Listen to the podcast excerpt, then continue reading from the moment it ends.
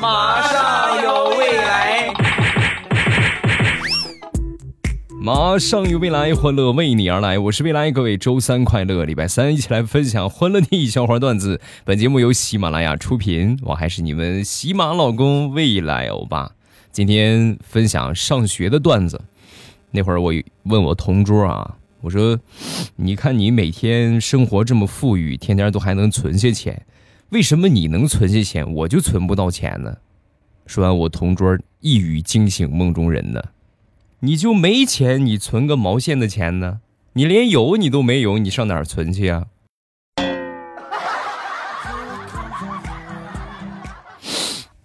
实话太伤人了。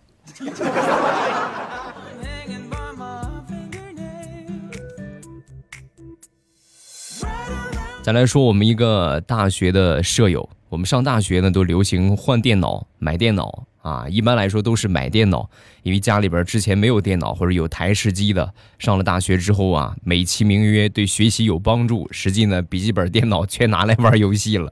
大多数也都这个样吧，顶多也就是打个什么文档啊，是吧？编辑个文件啊，仅此而已啊。我们那时候都买电脑，我们有一个舍友啊，爱惜东西爱惜的不行了。他买了这个电脑之后啊，也不上网，也不装软件也不导视频，也不听歌。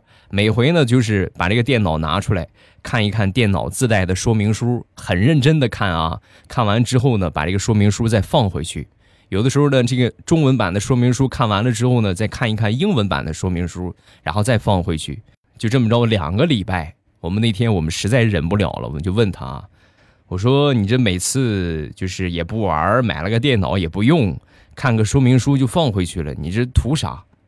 就是就是说明书里边有英语嘛，然后我通过说明书来学习一下语法。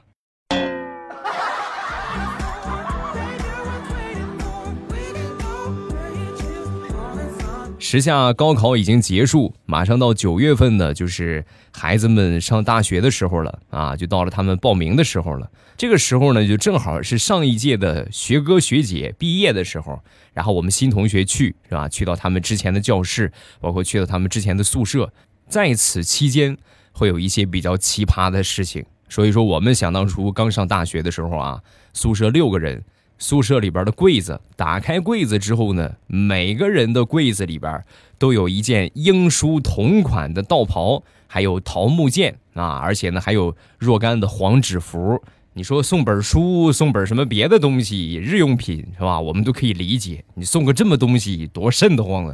而且课桌上还有一封信，宿舍桌子上还有一封信啊，信里边说这个宿舍呀有恶鬼，我们已经和他斗了整整四年。现在把这个重任交在你们的手里，并且呢，详细的描述了治鬼的方法，以及桃木剑的日常保养，还有各种符的画法。最牛掰的是，这个信里边还特别写道：宿舍里边六个人，必须要留一个童子之身的舍友，在关键时刻可以救命。如果没有的话，你们就完蛋了。那个时候都还很小嘛，对不对？十七八岁都还很单纯。那一年，我们四年大学时间没有一个谈恋爱的啊，都是守着我们这几个老光棍儿啊。到毕业结束，毕业结束之后呢，我们几个人凑一块儿想了一下，我们是不是被坑了呢？这个糟老头子坏的很。后来我们仔细的协商合计了一下，决定把上一届学哥留给我们的道袍继续放到宿舍里边。作为馈赠给下一届学弟的开学礼物，玩的开心哟！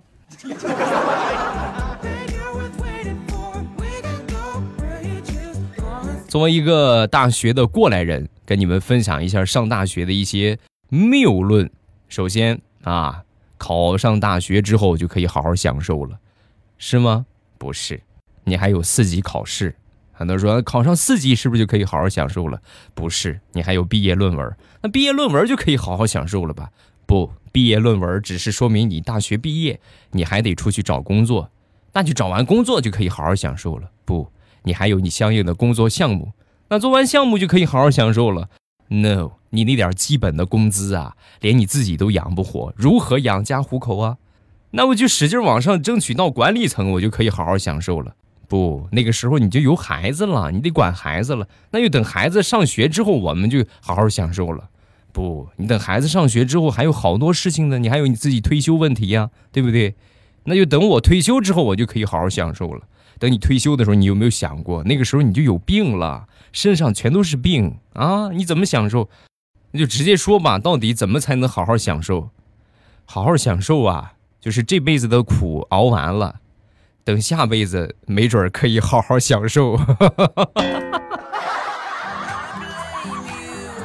不，这不是一个负能量啊，就是人，反正你们自己也都有生活的体验。人生下来没有没有说这个这个就就没有痛苦的啊，慢慢的开心也是一天，不开心也是一天，把每天过得开开心心的啊，你自己应有的事情完成，不枉在这个人世上走一遭就得了。我一直说开心也是一天，不开心也是一天，天天开心比什么都重要啊！点赞点赞。说我小时候吧，有一回啊发烧。呃，烧的还挺高的啊，温度计啊烧到四十二度，你们有都有温度计吧？温度计好像是标了个四十度吧，最顶上就是四十二度，烧到头了都。当时突发奇想，就是这个温度计，你说能测四十二度啊？人体温度测的这么准，如果说放到开水里边会怎么样呢？啊，想到就去做，倒了一杯开水，把这个体温计放进去，放进去之后啊，只见这个银色的水银柱。是吧？急速上升，唰一下，砰，温度计就炸了。所以那一次，我严重怀疑我是不是发烧把脑子烧坏了。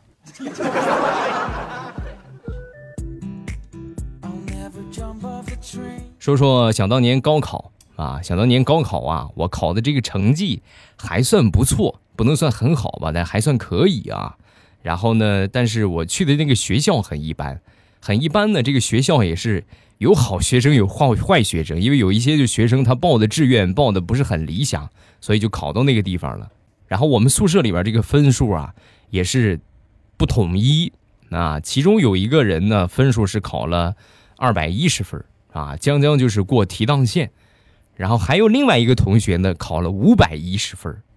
就是这差出将近三百分来啊！他们在同一个学校、同一个专业、同一个宿舍里边，所以每次我们说起分数的时候啊，都尽量的躲开这个五百一十分的，因为实在是害怕他受打击，万一想不开跳个楼什么的怎么办？是不是？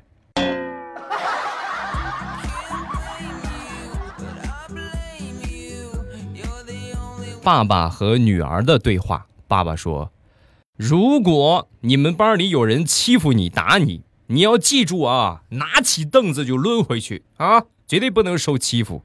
说完，女儿就说：“爸爸，你这么说，我是个女孩子呀，我是个女生啊。”说完，他爸想了一下：“啊，那倒也是哈，那你就去找一个粉红色的凳子抡回去啊。”爸，你好像没有 get 到重点。凳子的颜色和凳子有什么关系吗？粉红色它就不是凳子啦。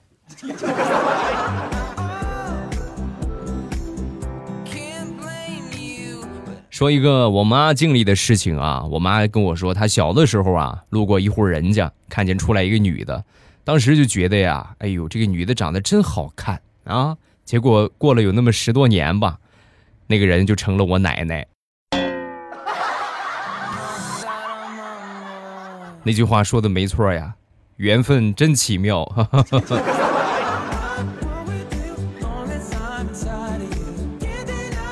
我一个表妹前段时间呢谈了一个男朋友啊，然后请我们吃饭，我媳我跟我媳妇儿还有她的闺蜜都去了啊，我们都是实在人，从来不能这些虚的啊。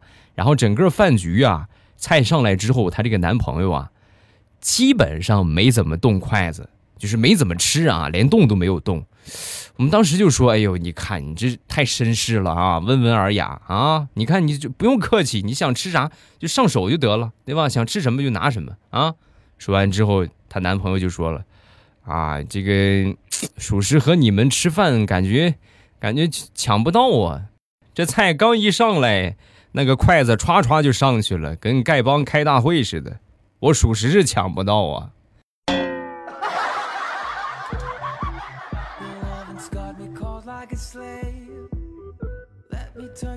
那年我八岁，那是我第一次小学考试，考的不是很理想，考了六分啊，拿这个成绩那是不敢回家的，回家这肯定是一顿胖揍。坐在田边上啊，坐在地边上，我们那个二大爷牵着一头毛驴就过来了，过来之后坐我旁边，手捂着头，我就问他怎么回事二大爷啊，那说哎呀脑袋疼。他一说脑袋疼，我当时条件反射啊，因为我往往不听话，我爹肯定会揍我，所以我也捂着头。哎，哎呀，你这么一说，我也脑袋疼。妈，说完，二大爷很吃惊的就问我，咋回事？你也被驴踢了？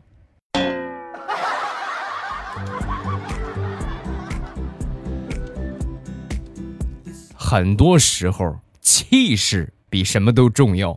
再就拿竞选来说，说一说我小的时候竞选组长。啊，然后竞选之前呢，有人就问我准备的怎么样了，我什么也没准备啊，但是我呢就向来就是自信满满，大大咧咧的，我就说准备啥？准备什么？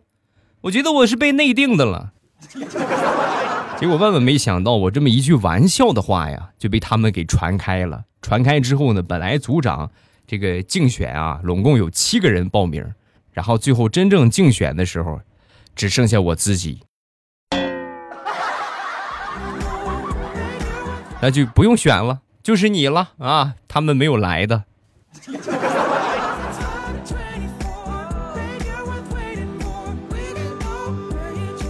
分享一个我们高中传奇的学弟啊，打篮球呢摔断了左手和右腿，所以呢每天都是他妈妈推着轮椅来送他上下学，差不多有那么三四个月吧，伤筋动骨一百天呢，何况这么严重，三四个月。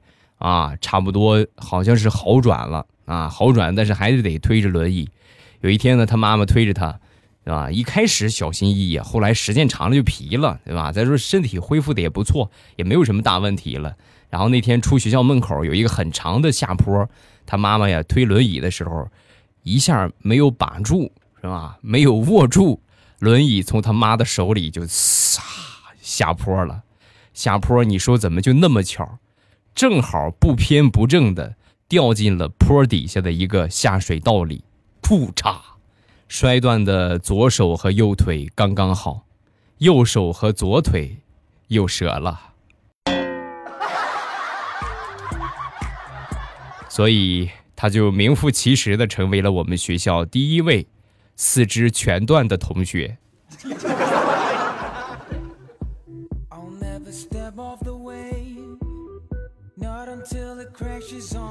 大学第一次上课，在路上呢碰到了一个很漂亮的美眉啊，这看着路程应该是目的地相同，准备过去搭讪啊，然后就问她，那个美女你是哪个系的呀？啊，说完这个美女就说，啊，我是那个什么，我是这个音乐系的啊。哦，正好哎，我们也是要上音乐课，然后我们就一一路往前走，走到教室之后呢，我就招呼他，哎，咱一块坐这儿就是，对吧？咱俩坐这儿一块呗。说完，他径直走向讲台，把包往讲台上一放。同学们，我是你们的音乐老师，把课本拿出来，我们要开始上课了。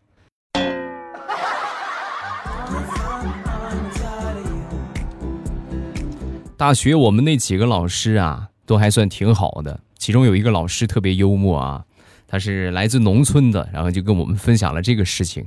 说想当初他出生的时候啊，那个时候接生婆接生啊，也没有什么文化，家里边人呢也没有注意这个事情的，把这个生日啊就搞错了，搞了个二月三十一号。二月呢本来是就是最多二十八天，要么就二十七天，对吧？他写了个二月三十一号。后来呢办身份证的时候啊，这个二月三十一号也一直在沿用啊。然后临工作之前，这得改过来呀，对吧？这明显有错误啊。就去当地的这个民政局去改这个生生日啊，出生日期。到了这个民政局之后啊，人这个民政局看了看，然后就说：“哎呀，你这个生日这个东西不能随便改呀，你要拿出证据来才可以呀！啊，你怎么就证明你不是二月三十一号出生的呢？”所以从那天起，我们老师就立志要做一个好老师，教一教这些不开窍的人。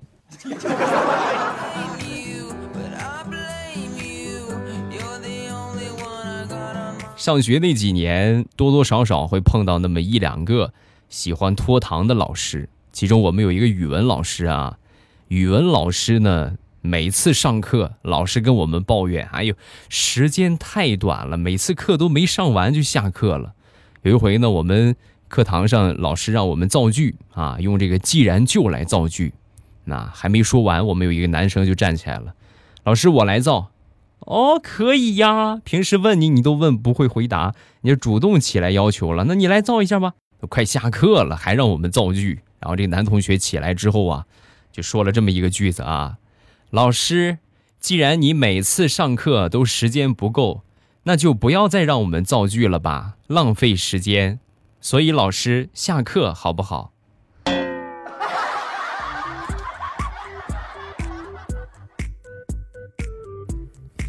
现在孩子不好管呢，精得很。说说我小侄子吧，自从改了夏季作息时间之后啊。每天下午啊，每天中午啊，呃，都是回家吃饭啊，因为中午午休的时间长了。回到家之后呢，倒腾倒腾，折腾折腾啊，翻翻这个柜子，翻翻那个柜子，也不吃饭，是也不睡觉啊。你是这么一弄的话，孩子不睡，有孩子都知道，孩子不睡，大人是没法睡的啊。整个好好的午休时间全让他给搅了，还得说是他奶奶厉害啊。那天呢，从书店买了这么一套练习册。就放到他的面前啊，然后跟他说：“从今天开始，要么你就过来给我睡午觉，要么你就过来做题，你自己选。”真的，从那天之后啊，家里最起码安静了二十倍，哎呦，一点声音都没有。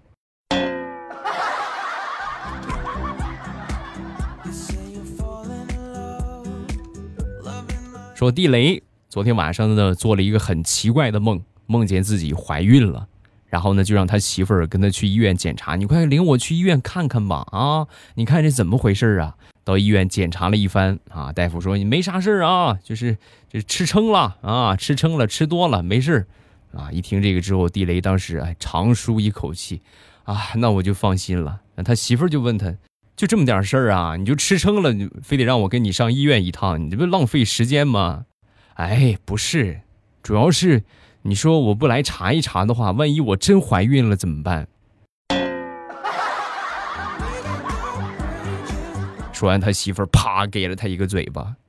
你是不是已经忘了你是个男的了啊？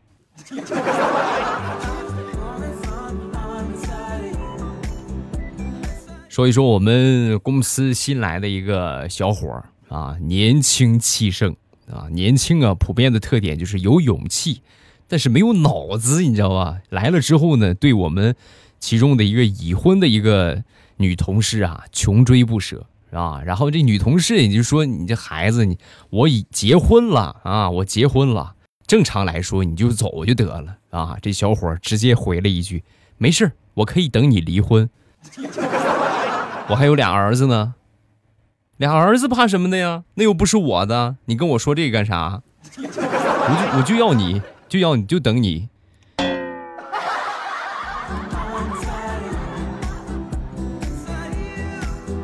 话说隔壁老王的闺女啊，周末回家，回到家之后呢，和爸爸妈妈一起看电视，然后爸爸盯着女儿，意味深长的说：“看了一会儿啊，就说，我怎么看我这个闺女长得和我不像啊？怎么一点也不像啊？”说完，他妈就说：“你这闺女都二十一了，长得不像又能怎样？装个傻充个愣，你最起码你还能有我这个老婆，还有闺女。你要是非得刨根问底儿，发现点什么，到时候老婆也跑了，闺女也没了，我看你怎么办？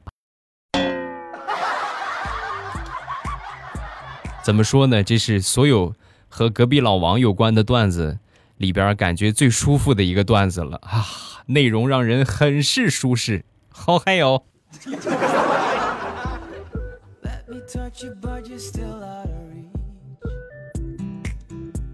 上个星期，十五岁的小表弟就过来就问我啊，那个哥，我问你个事儿啊，你看，同样的暴露程度，泳衣和内衣，为什么泳衣就那么穿着就随便见别人也没有啥事怎么就就内衣就穿着稍微稍微走光一点就惊慌失措呢？这是为啥？啊，孩子，你还是太年轻啊！哥给你举个例子啊，在动物园里边看见老虎，你会觉得很正常。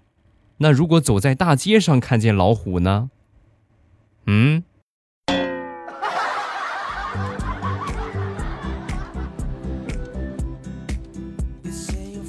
大家都坐过过山车吧？这是一个很刺激的娱乐项目。以前的时候啊，体会不到它有多刺激。直到有一回啊，我坐过山车，那是真正的冒着枪林弹雨的唾沫星子，还有各种各样的，就是这种什么掉下来的东西呀，因为它转圈嘛，对吧？上边那先过去的，可能东西掉下来，正好你转下来，啪落你头上了。啊，然后这些都不算什么，最后一圈过山车下来之后，我发现我嘴里边多了一块口香糖。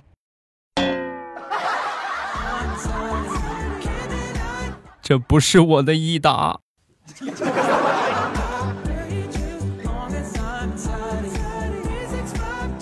家里边这个老鼠啊，越来越多了，多的实在是，哎呀，受不了了。你得想个东西治它呀。然后养了一点猫。啊，养了猫之后呢，这个猫啊，你们也知道，现在猫这个物种啊，和老鼠基本上和平共处了，已经没有什么天敌的关系啊，两个人关系特别好。那你看这靠猫也不好使了，他们已经统一战线了，所以呢，就只能是再走下一步，就去买了点耗子药。两天之后，耗子还是那些耗子，猫死了。是谁的心呐，孤单的留下。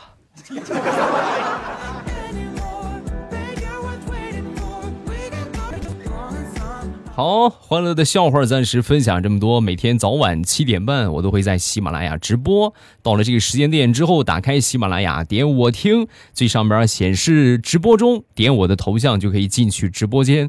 啊，互动聊天然后呢，讲一讲比较有意思的事情，做做游戏等等等等，这就是我们直播的主要内容。每天早晚的七点半，没有什么特殊情况，都会给大家直播。今天节目咱们就到这儿结束，晚上七点半直播间不见不散，么么哒。喜马拉雅听，我想听。